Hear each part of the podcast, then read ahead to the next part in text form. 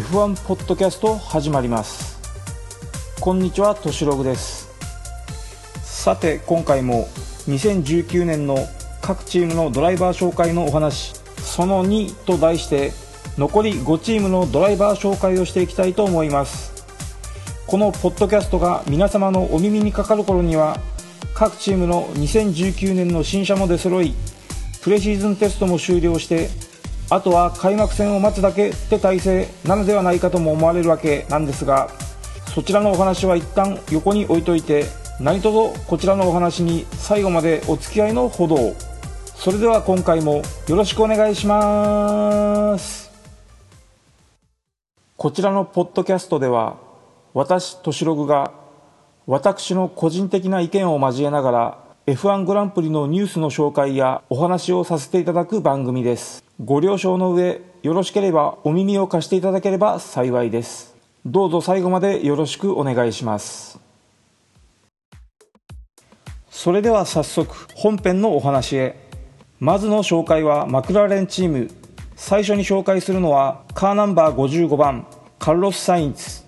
レッドブルのマックス・フェルスタッペンと同時期の F1 デビューの彼もこれで3チーム目となるマクラーレンチームへの加入と相なりました。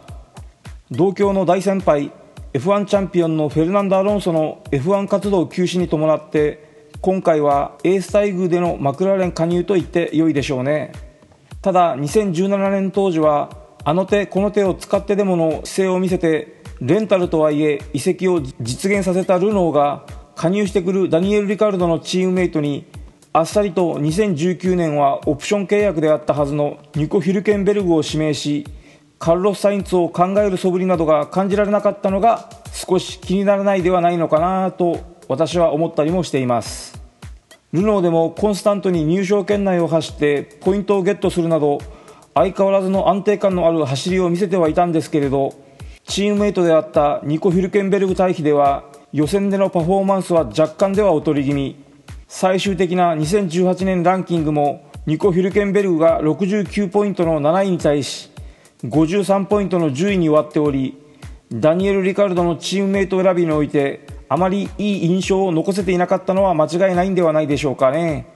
もちろんその時点で彼の状況はレッドブルからのレンタル移籍の身分でありルノーのみでどうこうできるものではなかったでしょうしあの時点ではダニエル・リカルドの移籍により空いたレッドブルのシートには彼カルロス・サインツが呼び戻されるというのが本命的な見方でもあったわけですから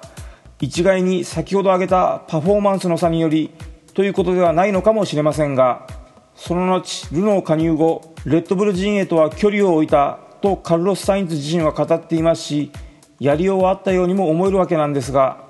しかしルノーはダニエル・リカルドの移籍発表と同時にニコ・ヒルケンベルグの残留を発表しており旗から見るにはルノーはカルロス・サインツへの情熱は冷めてしまったと見てしまうのは私だけでしょうかね。まあ多少のズレはありましたけれども似たような時期からどちら側からなのかは分かりませんがマクラーレンとカルロス・サインツの接触の報道も出ていましたからね。それもあってルノー側は素早くサインツへの見切りをつけたって可能性もあるわけなんですがどうなんでしょうかね。とにもかくにも名門マクラーレンチームへエース待遇での移籍を果たしたカルロス・サインツ。現在までにおける F1 での最高順位は4位で未だ表彰台の経験はない彼ですが不振に陥っている名門マクラーレンをどこに導くのか。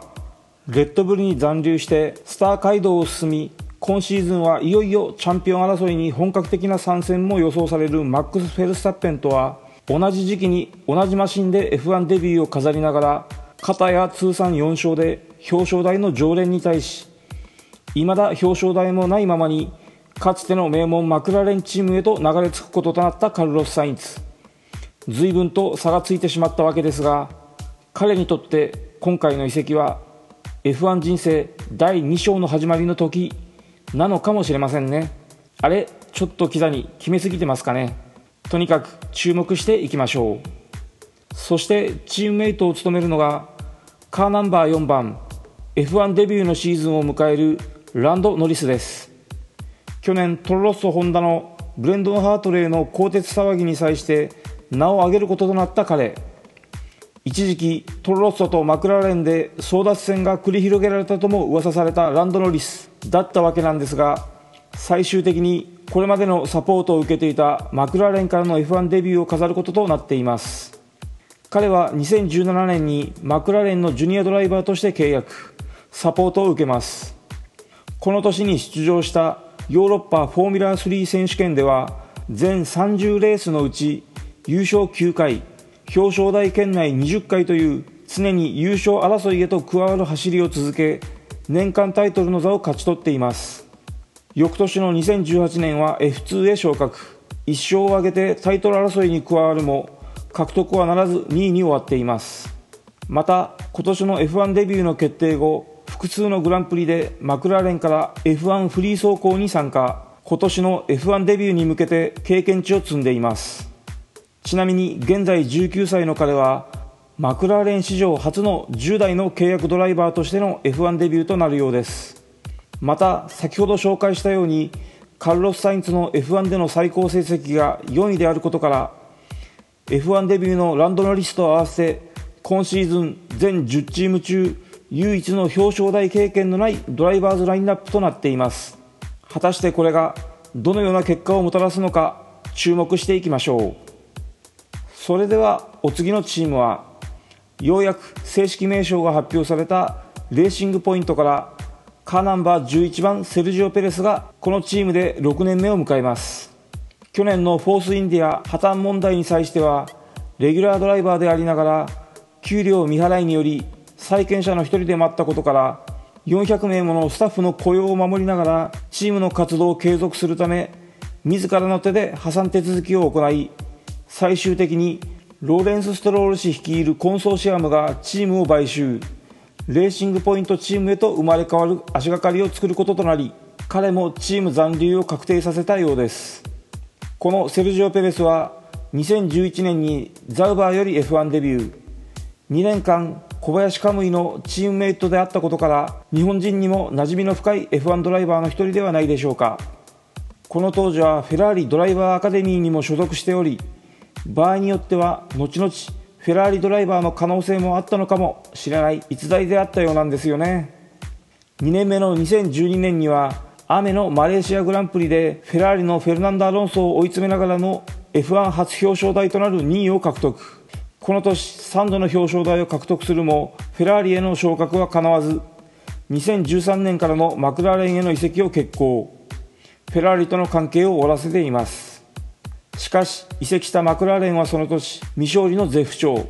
その焦りからなのか若さゆえの未熟さの露呈なのか。エースドライバーのジェイソン・バトンとたびたびレース中に絡むなどしてチーム内での彼の心象はガタ落ちへ。この年限りでチームを追い出されることとなってしまいます。2014年からはフォースインディアに移籍。現在に至っているわけなんですがマクラーレンでの経験が役に立ったのでしょうかね。ここから彼の才能が開花。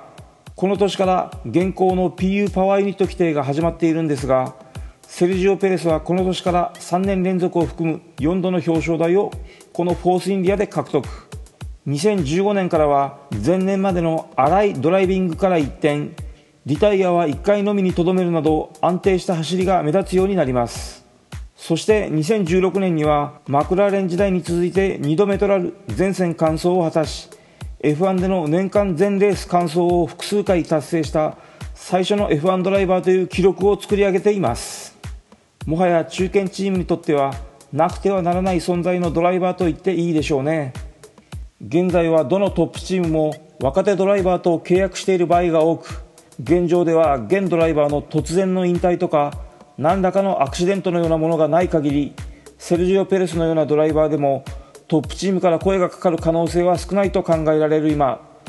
今年の目標はルノーチームの2人のドライバーと争うことあたりになるのでしょうか。さてそしてセルジオ・ペレスのチームメイトとなるのがカーナンバー18番。ウィリアムズから移籍のランス・ストロールとなります。史上最高額のペイドライバーと揶揄されながらのウィリアムズでの F1 デビューから2年を過ごした彼でしたが去年のウィリアムズのマシンは失敗作に終わりこれに業を煮やしたお父様のローレンス・ストロールはとうとう息子さんのためにチームの買収へ。ちょうどタイミングよくフォースインディアンが破綻により売り手市場に出ていたためビジネス仲間とコンソーシアムを組んであっさりと買収を敢行。今季より正式にレーシングポイントチームと名乗り規定路線のごとく息子であるランス・ストロールが2人目のドライバーとして移籍の運びとなっています。去年の買収直後のベルギーもしくはイタリアグランプリからチームへ加入するのではなんて噂も根強くつぶやかれていただけに私としてはようやくですか？ってのが感想なのですが何はともよりデビュー年の2017年はシーズンを通してのトップ3チーム以外の唯一の表彰台を獲得するなど出来すぎな一面を見せるものの最終的な成績はデビュー初年度なだけにまあまあかなって成績でしたが去年に関しては完全なるウィリアムズのマシン製作の失敗に足を引っ張られており彼の評価をしにくいものにした感はありありでしたから今年は実力を示すための仕切り直しの1年といったところでしょうか。史上最高額のペイドライバーからチームオーナーの息子さんドライバーへと別の意味で進化を遂げたランス・ストロール。果たして今年は中堅ドライバーのオスセルジオ・ペレスを相手にどのような成績を見せるのか注目していきましょう。さてお次のチームはこれまでのダウバーチームより生まれ変わったアルファロメオレーシングからはカーナンバー7番のキミライコネンが F1 デビューの2001年以来18年ぶりのチーム復帰という形でフェラーリより移籍しています。2001年当時フォーミュラーカーでのレースはフォーミュラールノーの23戦のみで F1 直下である当時の F3000 はおろかさらにその下の F3 さえ経験せずの F1 参戦には当時の FIA 会長であるマックス・モズレーを含め他の関係者からの批判は小さなものではなかったようです。今をときめくマックス・フェルスタッペンのデビューの際に物議を醸し出した年齢問題に負けず劣らずのものであり事実当初ライコネンに発給されたスーパーライセンスは4000限定の仮ライセンスでありその中で危険と判断されれば取り消される可能性もあったとのことのようです。しかしこの年全17戦中4戦で入賞し9ポイントを獲得してドライバーズランキング10位を獲得。国際 F3000 チャンピオンでもあるチームメイトのニック・ハイドフェルドと予選決勝ともに互角に渡り合った成績は経験の差を踏まえていたチームスタッフや関係者は度肝を抜かれることになります。またレース中のラップタイムや最速タイムは完全にハイドフェルドをしのいでおり当時も今も変わらずでフェラーリと近い関係にあったザウバーチームにもかかわらずこれらのことに注目したマクラーレンチームは引退を決めたエースドライバーのミカ・ハッキネンの後釜としてライコネンをチームに迎え入れこの後トップドライバーへと駆け上がっていきます。しかし争いに幾度とは加わるもワールドチャンピオンの獲得はかなわず2007年に当時皇帝と呼ばれていたミハイル・シューマッハに引導を渡す形でフェラーリへ移籍。F1 史上稀に見る1ポイント差という三つどもえの接戦を制して今に至るフェラーリ最後のワールドチャンピオンの称号を獲得しています。2010年より一旦 F1 の世界を退きラリーレースの WRC に参戦していましたが2012年より当時のロータス F1 チームより F1 の世界へ復帰。シーズン終盤のアブダビグランプリで2年ぶりの優勝。開幕戦から最終戦ブラジルグランプリまで全てのレースを完走し F1 史上8人目の年間決勝全戦完走者達成となり中国グランプリ以外は全てのグランプリで入賞。そのうち表彰台は7回。最終戦までチャンピオンを争いセバスチャン・ベッテルとフェルナンド・アロンソに次ぐランキング3位でシーズンを終えています。この後も安定のレースを続け2014年よりフェラーリへ復帰。セバスチャン・ベッテルのチームメイトとなります。この2014年より現行の PU パワーユニットがスタートしたわけなんですがキミ・ライコネンフェラーリに復帰しても相変わらずの速さを見せ表彰台は獲得するもなかなか勝てない状況が続きます。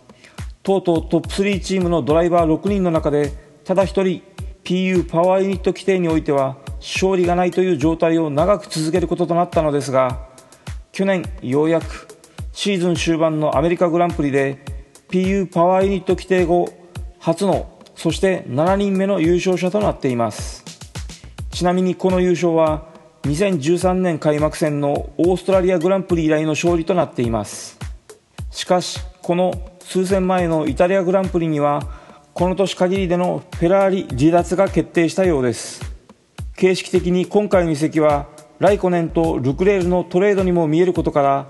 当初はもともと噂されるザウバーのシートの一つはフェラーリ側が指名することができるという権利を使ってこれまでのキミ・ライコネンのフェラーリへの働きに対しての感謝も含めてオファーされたものではないかとの噂も出ましたが後々語られた内幕によりますと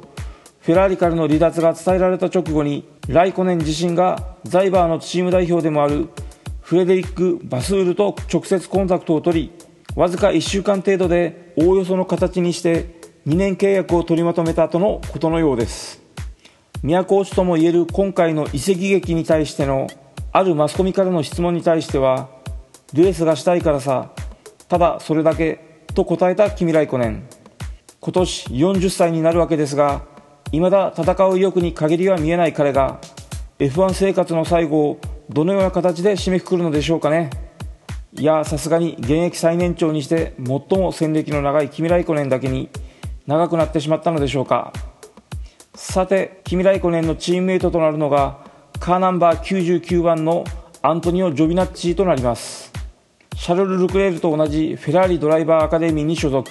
過去の経歴は2016年に GP2 に参戦して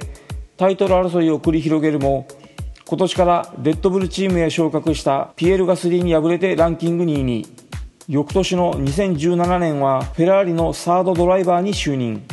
PU パワーユニットを供給しているザウバーのドライバーパスカル・ウェイレインが年末のイベントレースでの事故により背中を痛めたことからまずは開幕前のプレシーズンテストで代役を務めます。しかし怪我の回復が長引いたことから開幕戦及び第2戦まで引き続き代役を務めることとなり F1 デビューを果たすこととなっています。開幕戦のオーストラリアグランプリは12位完走と無難にこなすも第2戦中国グランプリで予選決勝ともに同じ箇所でクラッシュしマシンを大破。雨で路面が湿る難しいコンディションであったとはいえ痛いミスだったといったところでしょうか。この後ウェレインが復帰したこともありお役御免となっています。翌年の2018年のザウバーのドライバー選考に際してはすでにデビューを果たしていた彼ではなくシャルル・ルクレールが指名されており中国グランプリのミスがかなり深い傷を残していた可能性はなくはないんじゃないでしょうかね。そしてそのお株を奪う形となったシャルル・ルクレールは1年の時を経て今やフェラリドライバーの道を歩み出しただけに逃したチャンスはでかかったという思いなのかもしれません。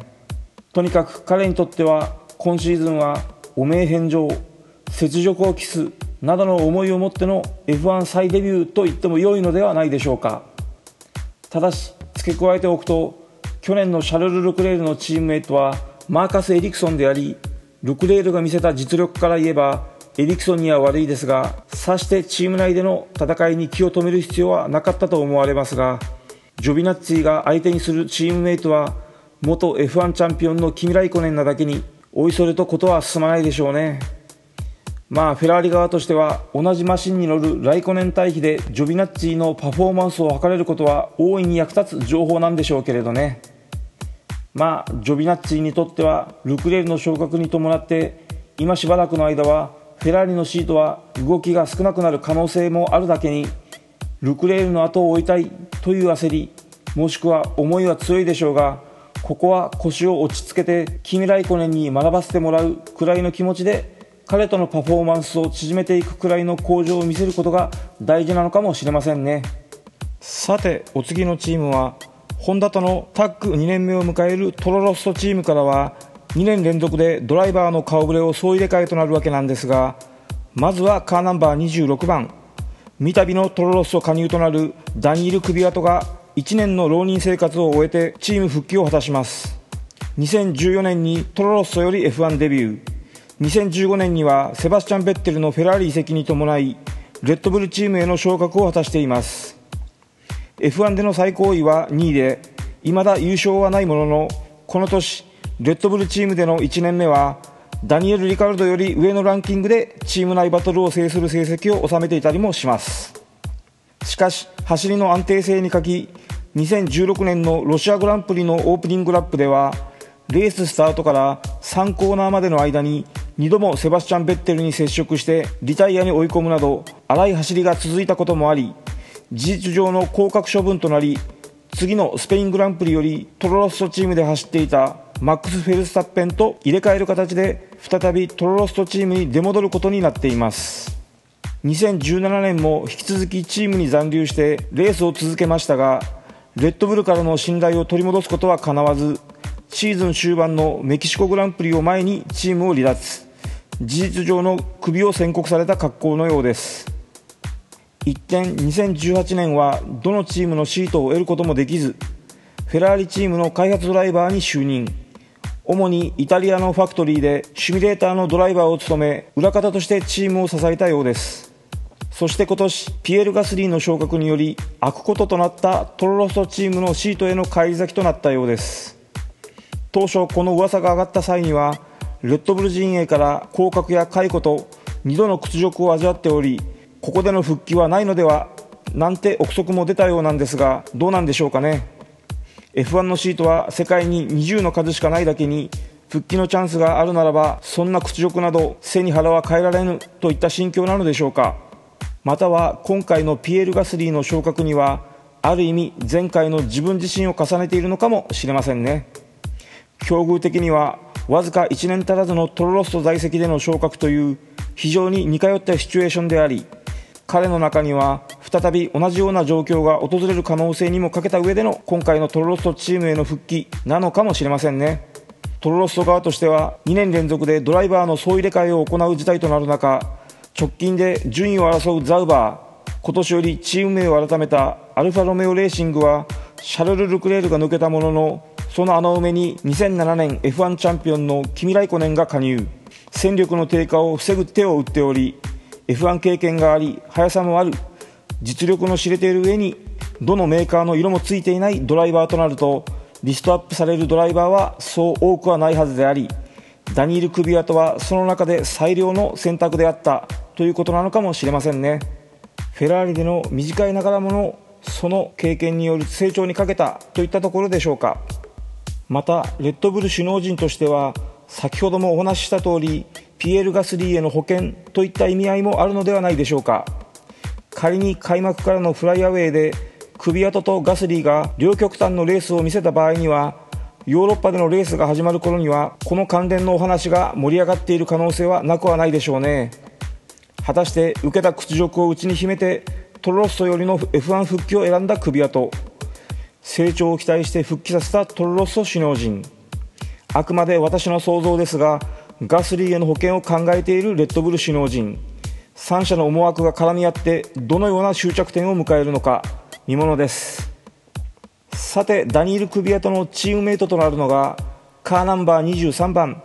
アレクサンダー・アルボンです。23歳でイギリス生まれながらタイ国籍の彼はヨーロッパのレースでしのぎを削り2017年からは F2 へ参戦去年の2018年シーズンは4勝を挙げてランキング3位に食い込みます。この後2018年9月今シーズンから日本の自動車メーカーとして初参戦するフォーミュラー E の日産 E ダムスよりレギュラードライバーとして正式契約したと発表されていましたが突如レッドブルが横やりを入れ日産との契約解除を求める交渉を進め E ダムス側としてもこちらで走る気持ちがなくなったドライバーを契約で縛ったところで意味はないとして売れる形となり正確な情報は分かりませんが違約金などが発生する方法で11月に契約解除を了承する形で話がまとまったようです。実はこのアルボンは2012年までレッドブルジュニアドライバーとして契約下にあったようなんですが何らかの事情によりプログラムから外されていたものの今回晴れて姉妹チームのトロロッソよりの F1 デビューとなったようです。あくまで今回の契約問題はレッドブル陣営が行ったものであるものの旗から見るとホンダが日産のドライバーにちょっかいを出した風にも見えなくないですよね。果たして違約金などに見合う成績を残すことができるのでしょうか。そしてお次のチームはウィリアムズチームのドライバー。まずはカーナンバー63番。ジョージ・ラッセルが2018年 F2 チャンピオンの称号を引っ提げて F1 デビューを飾ります。彼は2017年シーズンよりメルセデスのジュニアドライバープログラムへと加入。メルセデスチームの開発ドライバーとして携わる契約を結びます。さらに2017年の11月フォースインディアからラスト2戦のフリー走行1回目を担当して F1 の世界の体験を終了しているようです。2018年シーズンは F2 チャンピオンへ爆心中の7月に自らウィリアムズのテクニカルオフィサーパディ・ローにコンタクトを取って自身を積極的にチームに売り込み今回の契約を勝ち取ったとのことのようです。ちなみに今回ウィリアムズと契約したもののどうやらメルセデスとの契約はそのままとのことのようであり後々のメルセデスチーム入りも考えられるようですね。またとある雑誌によるとヨーロッパの F1 番記者のコメントとしては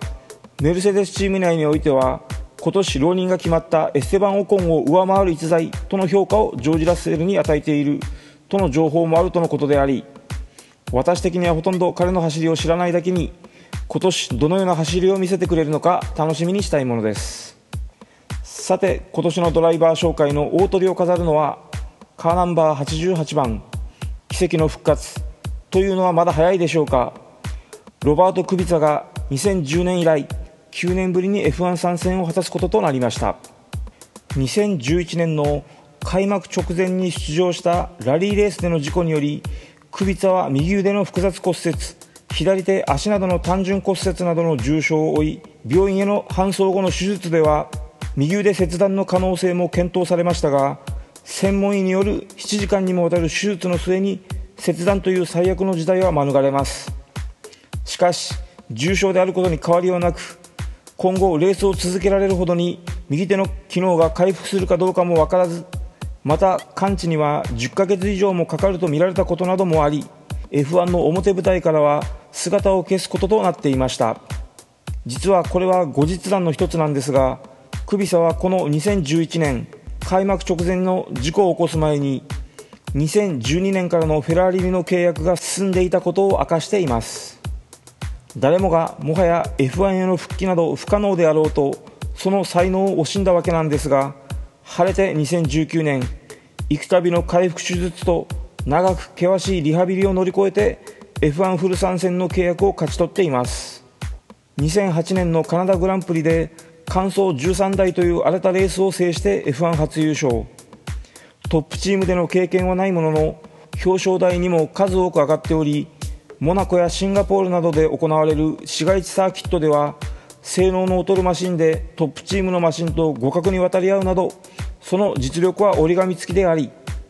あとは9年ぶりの実戦レースとどう折り合いをつけるのかというところに注目は集まるといったところでしょうか。ウィリアムズとしても去年停滞マシン開発の失敗からの出直しの年でありクビタの経験には期待を寄せること大であるでしょうからね。まずは開幕戦彼の無事な復帰レースを期待したいものですね。さてこれにて今年参戦する F1 ドライバー全20名の紹介を終わらせていただきたいと思います。2018年 F2 ランキング上位の3人ジョージ・ラッセルランド・ノリスアレキサンダー・アルボン再デビューを果たすことになったと言ってよいでしょう。アントビオ・ジョビナッツィを加えた4人の若い新しい顔ぶれ。これに復帰組のダニール・クビアトとロバート・クビツァの2人を加えた6人が F1 世界へ加入することとなります。チャンピオンチームのメルセデスとハース以外の実に8チームがドライバーの何らかの変更を行っておりそのうちマクラーレンとアルファロメオそしてトロロッソホンダとウィリアムズの4チームがラインナップの一新となる入れ替えを行うなどサマーブレイクのダニエル・リカルドの電撃的なルノーへの移籍により引き起こされたとも言ってもよい近年稀に見るシャッフルとなった今年のドライバーの移籍市場果たしてどのような戦いを私たちに見せてくれるのでしょうか。現行の PU パワーユニット規定後として4チーム目となる新たな優勝チームは出るのか。そして8人目の優勝ドライバーの誕生はなるのか。はたまた新たな表彰台に加わるドライバーは誰になるのでしょうか。そして今年こそ覚醒の時を迎えるかホンダ第4期 F1 活動いよいよ3月15日に例年通りのオーストラリアグランプリで開幕17日の決勝レースで戦いの火蓋が切って落とされ F1 史上初の12月開催となる12月1日のアブダビグランプリ決勝のレースまでの再び最多タイとなる全21戦の長い戦いのスタートが間もなくとなりました。楽しみに開幕を待ちましょう。